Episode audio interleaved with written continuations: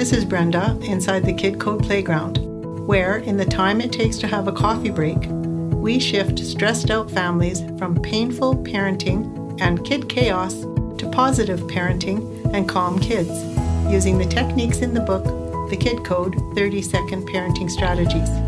The unexpected result you get your belly laugh back and ensure your kids keep theirs. In this podcast, pointed straight at your heart, we understand that parents struggle with two big problems time and strategies that work on the spot.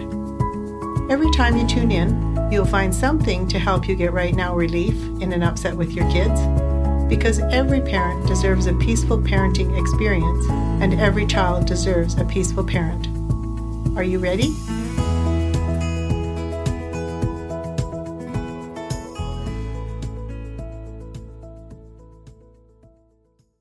Hello, peaceful parents. Remember, this is the place where you do have full permission to be a mess as a parent. Most of us are. And at the same time, accept this warm hearted invitation from us to leave your parenting behind. Parenting, no, not your parenting. No, no, don't get rid of your kids. Leave your parenting pain, I meant to say. Today, I'm again, once again, with Michelle Willett, and she is, as you know, a thought transformation coach. We are going to have a wonderful conversation today about thoughts and emotions because they're such a big deal in our lives. Welcome, Michelle. Welcome to me. It's such a good time to be here, Brenda. I love it. Thank you for having me again. You're so welcome. I can't wait today to help parents with some understanding about these thoughts and emotions that seem like they're the bloody boss. I'll tell you what, this is a hot topic for me, one of my favorites. Let's get down and dirty and help some people. Go. Oh, well, we're talking about pre programmed thought processes, right? We're talking yep. about the things that guide us. 95% of what we think all day long are pre programmed thought processes. 80% of those are negative. And we are doing and having those thoughts without thinking.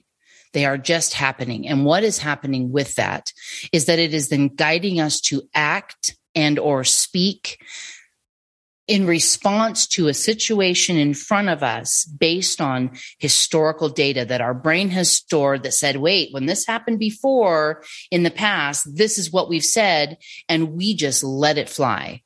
And it hurts people that we are with. It, it does not serve us. It's, it ch- challenges situations beyond where they need to go. It is, it is so detrimental in all that we do. Um, I'll give you a little example, and it's a parenting one, which is great. So you're in the middle of Walmart or your big shopping store, and your four year old is with you and asks you to buy them something, and you give them the the mom, I'm not right now, honey, maybe next time, right? Immediately, that four year old flies to the floor, and a tantrum is in full form. Yeah, we've all been in those moments, and of course, based on 95% of us, I'll put that 95 back out there. We're going to go to a pre programmed thought process of what we should do. One, we're feeling embarrassed. We're feeling ashamed. We're feeling like bad parents. We're feeling, feeling all of these things. And then we pick a thought process and an action based on those feelings, not based on what's happening with the child.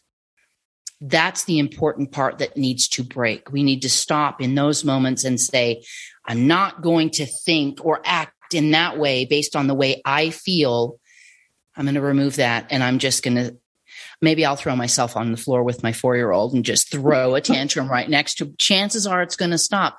But we have to start doing that. We have to start recreating the way we act, speak, and think about things. Yeah. So, you know, say the parent has the thought, as you mentioned, you know, they might start to feel ashamed. They might, um, well, immediately get upset Mm-hmm. Um, wonder if people think they're a bad parent. Those, those, where do those thoughts and emotions come from? Childhood. Usually it's childhood. Some of it is inherited. Some of it is actually imposed upon us by the thought processes and the actions of our parents. And so it becomes an inherited. But most of the time, it's, it's things that happen to us as a child. And we carry that around with us and it creates these pre-programmed thought processes. And before we know it as grown adults we're reacting to something that we don't even remember happened. It has just become such a part of us. But that doesn't mean it's any less toxic or that it's not that it's it's actually not good for us. We need to stop doing that. Yeah and in those situations we've all we've all been there where we want to you know we're shopping which is already stressful especially in a big department store or what have you. And we've got this small person next to us that's acting up. We want to grab them. We want to try to control the situation. So chances are in those situations at some point in our childhood we were out of control. We felt that we didn't have control in a situation. So we, as adults, immediately want to just take control because we deserve it, because we feel like we need it, because we didn't get it once upon a time. That doesn't help us, doesn't help our kids. You know, we we lose control to try to gain control. Yes. That's exactly it. Yeah, and it and as you said that's just never worked. So mm-hmm. one of the things that I've always really loved about uh, understanding where thoughts come from is a, a, simple question that I ask is so if my child is doing some behavior, let's say, let's move to a different spot.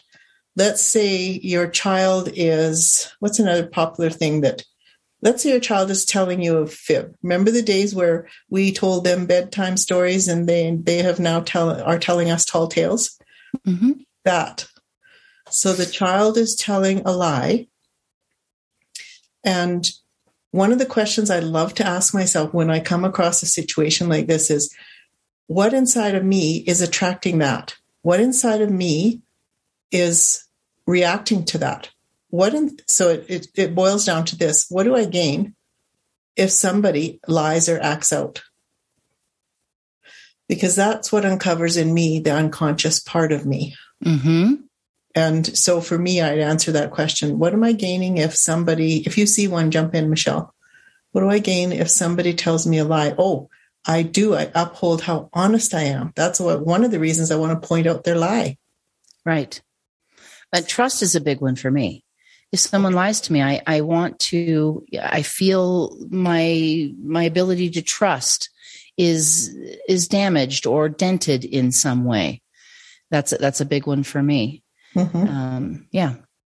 And so next for me, as I look back and see where did I learn this in childhood, I almost always can find the exact moment mm-hmm. where I learned it and it, uh, I absorbed it and then I adopted it. And now I'm the puppet to it. Yes. So yeah, that's exactly how they get there. Is that's exactly it, it. Well, that's a great way to put it, a puppet to it, because that is basically what we are. Because we're not giving it any thought, because we're allowing these actions and words to happen automatically based on an old thought process. We are the puppets. Yeah. And that is a cycle that needs to stop. Absolutely.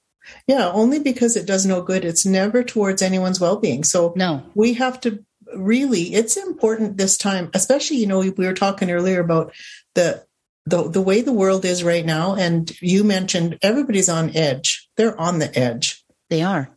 And so we've got to understand that we're the ones on the edge and we've got to fix that. It's so true. that, that's really what we're talking about today is like you get to be empowered by yourself for yourself and for everyone around you really. Right. And and you know what? That's the most important power you can tap into you know i think that we we go through our lives another part of the pre-programmed is we keep searching for those areas to find our power. It's within us at all times.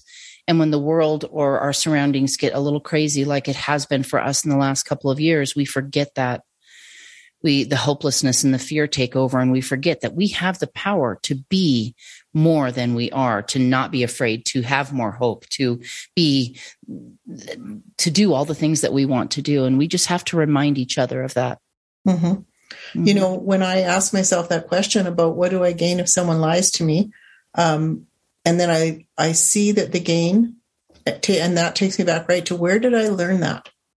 What programming happened? Mm-hmm. And I can see for me, um, I want to be my my false honesty has attracted their need to tell me a lie. And how I saw where I landed that, where I learned it, was um, my false honesty was uh, who let the cows out? Who let that? Who left that pen open? Those darned old cows. and how and, and how did how did your horse get out again? And uh, so it's uh, I can see that there's so many reasons that we lie. And if you just let your mind go back, it'll show you exactly where you learned Mm-hmm. that, um, well, being honest is dangerous because I'd have been in a lot of trouble if I got, if I was honest. At least that's a thought. That's it's, not, it's true. yeah. It's true. Yeah. For me, it was for me. My moment uh, in with the you know telling of a lie thing would be. Uh, I'm such an emotionally driven person, and as a child, I was very, very emotionally attached to all things. And I believe over time, my family, my friends would soften the blow, if you were, or, or sugarcoat things for me in order to not upset me. And then when that became a part of the parenting piece and my kids would, would tell me a fib and I have to stop and think, well, why? I mean, I could see it when I was a young child, but what am I carrying with me now as a grown adult that they still feel or that this new generation now feels that they have to sugarcoat it for me so that I don't get upset? And that was a huge piece of my parenting awakening is, is re- recognizing when I was maybe falsely showing my level of emotion or, or in an inappropriate way or in a way that they didn't understand for them to feel like, I don't want to upset mom. Yeah. Yeah. Yeah. so, next thing is emotions are so strong. Mm-hmm. They're, in some cases, it seems like stronger than this part of us that might have the good sense to hang on a minute and use one of these strategies. Mm-hmm. They So- absolutely are. Yeah. So for me, I understand the stronger my emotion is, the stronger my belief is, the more I'm committed to this craziness, which is a hard thing to swallow, but it's provable if Mhm. we if we look deeply anytime we have a um, a professor in canada and I, I do like to watch him. His name's jordan peterson. He's a bit controversial all right but he's he's the way he gets people to sp- start paying attention to what's in their life is say if you don't like something in your life at night sit on your bed and quietly ask yourself to be shown what's wrong here. He's that simple. He's a very very talented professor but he's got it down into really simple words. And it's all about what what is my part? Mhm. like because pretending i don't have a part won't help me. No. finding out what is my part will set me completely free because that's not my nature. Those parts are all just learned. Exactly. so it's freedom is just there waiting hoping i'll latch onto it. Mhm. and that's what our emotions are. They're our guidance system. That it is our natural guidance system. It tells us when to run because something is harmful. It tells us how to react. And we we have as a species just stopped listening to our emotions or haven't learned how to understand them to that exact point brenda where we we can just so easily if we pay attention identify what it, that feeling is trying to tell us. What needs to change in our immediate situation? Where do we it's your gut. That's that's what when people say follow your gut it's your gut instinct. That's your emotions that's what they're telling you to listen to Yes, that's what I want to talk reason. about next time, Michelle. On our next podcast, let's you and I jump into that because a lot of people misunderstand that and think my negative motion is okay. yeah No, it's not okay. It's actually hurting. It's toxic to your body. It's toxic to relationships. And uh, I mean, it does. It fractures relationships. And Mhm. and we know this to be true. Because all we have to do is see how we feel inside when we've got a really strong negative emotion. that's So right that's thank you so much. And parents, please do check out all of Michelle's work. She has some great books. I've read them and highly recommend them. And most of them are short read. You'll really enjoy them. So please look up in the show notes and, and you can contact her on her website or you can just go ahead and get one of her books. And please do try her techniques because after all, well-being is our goal for you. So thank you. And we'll see you next time. And thank you so much, Michelle. thank you brenda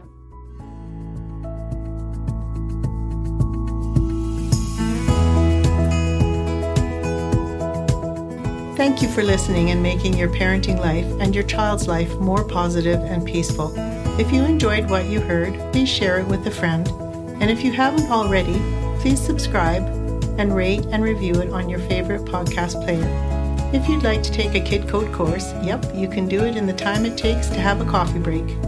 If you'd like to become a Kid Code teacher, or if you want to reach me directly to talk about anything Kid Code, I'm here. thekidcode.ca. Instant evolution into positive, peaceful parenting, one upset at a time.